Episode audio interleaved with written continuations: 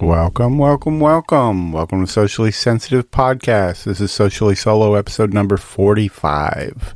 Today's Wednesday, Hump Day, yeah! September 14th, 2022. National Days. Today's National Cream Filled Donut Day.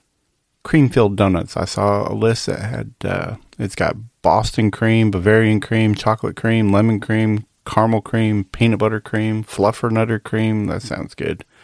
Nutella cream, marshmallow cream, maple cream. Need to go out and, you know, celebrate that today. Get some uh, cream filled donuts. Um, and while you're out, you can celebrate National Eat a Hoagie Day for lunch too. Bitcoin, Bitcoin is at twenty thousand one hundred and twenty dollars. That's down over eleven percent. Everything was crashing in the market yesterday. So we'll see how it recovers today. Um, Clerks, I was looking, saw that Clerks 3, um, the Kevin Smith movie, um, released yesterday. Made me think of uh, his original, you know, because it's based off of the 1994 film that he made. I mean, it's not the original low budget film, but it's definitely um, one of the ones that people always point to when they talk about low budget films. I mean, and whether you like Kevin Smith or not, because I, I used to be a much bigger fan, fan of his than I am now. Um, I like some of his earlier films, which I, I always like Clerks and Mallrats and uh, Chasing Amy. I, I like a lot of those movies. And then some of his later stuff, even a little weirder. But uh, one thing he did in the beginning was, yeah, he really knew how to uh, bootstrap his way into making uh, a movie. I mean, that's what he did. I mean, the original Clerks, he made it in uh, 1994 on, a you know, a teeny tiny nothing budget. What did it cost? I think it was originally like $27,000. I mean, because the original Clerks is about, yeah, two guys that uh, the whole film is just two guys killing time in the convenience store and the video store that they work at side by side. Uh, Quick Stop is the convenience store. Dante and Randall are who play uh, the two main characters, um, Jeff Anderson and Brian O'Halloran. O'Halloran. For both of them, this was their first movies. Um, and Jason Mewes, who plays Jay, and he, he wasn't an actor at all. He's just a friend of Kevin Smith's.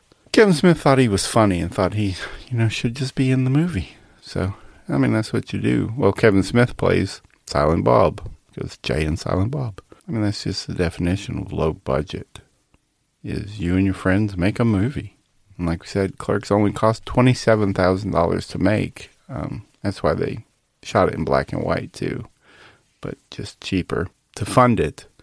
He uh, sold off uh, a big portion of his comic book collection, and he maxed out a whole bunch of uh, credit cards and he filmed it at Quick Stop because he worked in the Quick Stop as a clerk in the Quick Stop. So he's making a film about what he knows. The story goes that every day he would work in the Quick Stop from 6 a.m. to 11 p.m.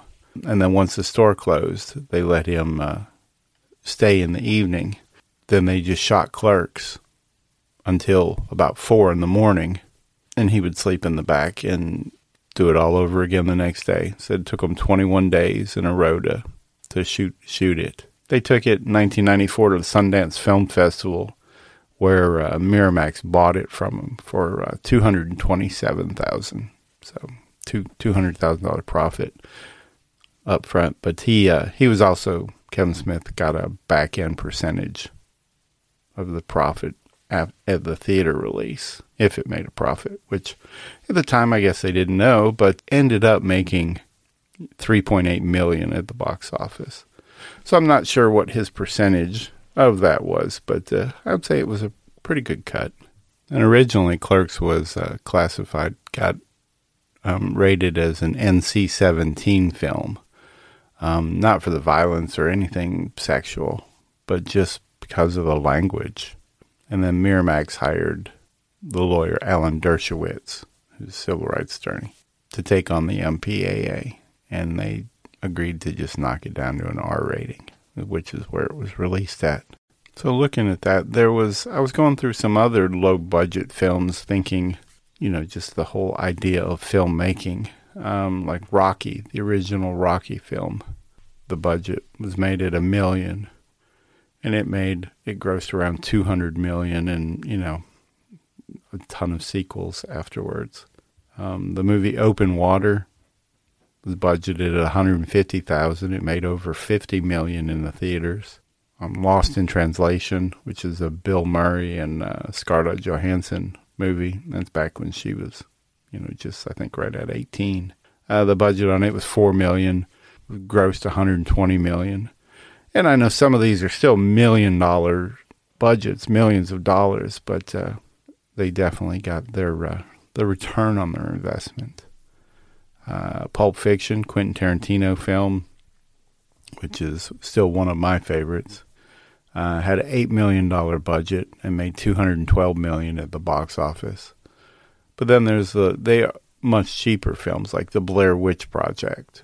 It, they made it for around sixty thousand and made uh, two hundred and fifty million at the box office. And uh, one of the big things of it was it, it, was kind of the first of its kind. It was that, that found footage type movie. You know, I remember when it came out in '99, uh, they were marketing it as a found footage. You know, and the rumors with it was that it uh, that it was real, that it uh, it was because it was all filmed on like a, a little cheap hand handheld camcorder. You know, so it's got all that shaky cam but the hype of it being real, I remember us going to see it opening weekend. And you're you're kind of you know you've got that doubt. Oh, this probably isn't real. It's not real. But back then, people were a little more gullible than they are now, I guess. Um, and we went and saw it, and uh, I enjoyed it. Um, but yeah, it's obvious it's not real. And then of course there's a lot of other found footage movies that kind of spawned off of that, like Paranormal Activity was one of them, um, which is they made it for fifteen thousand. So, you know, a quarter of what Blair Witch was made, and the the whole film was pretty much shot on home cameras on tripods, and they only had you know a couple of cast members and in the house because the whole basic story is a family living in a haunted house but that found footage style is what made it unique. So yeah, it had a budget of fifteen thousand, but ended up making uh, 193 million at the box office. There was a lot that spun off from that. Um, and I guess the whole idea is to to make a low budget film today. I mean, the opportunity's never been greater. I mean, you can, uh, you know, you used to have to have this big, all this crazy camera equipment and all this stuff, and you know, now you can just shoot a lot of it on your iPhone. And you can edit a lot of things on your iPhone or on a cheap laptop. You don't need this big film studio for distribution. I mean, you got YouTube or put it on your own website, or I mean, there's lots of ways to distribute anymore. And the marketing used to take millions of dollars of ad dollars to promote a film and on TV and radio and everything. And now just social media platforms you know, you can get it out there organically, and if it goes viral, you know, you get all that free. I mean, the idea of making a film yourself today, I mean, it still requires a good story and hard work, but the cost of entry is definitely much lower. If you have any ideas, just get out there and, and, you, you've always had that dream of doing, just do it. Oh well, that's all I've got today. Just want to again thank you for listening.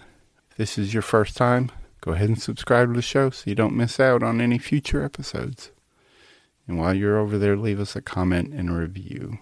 If you want to leave us a voice comment, you can, uh, there's a link in the show notes that you can uh, leave us a voicemail, a voice recording, and uh, we'll play it on the show. Just want to thank you for listening.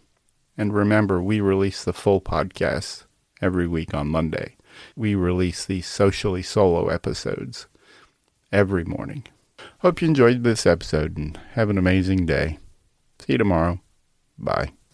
If you haven't already, subscribe to Socially Sensitive on Apple Podcasts, Spotify, or whatever your favorite podcast platform is. And while you're there, leave a review and a five star rating. You can also find us on Facebook, TikTok, Twitter, and all social media platforms by searching the tag at socially sensitive. Also, check out our website, sociallysensitive.com, and grab some officially licensed products.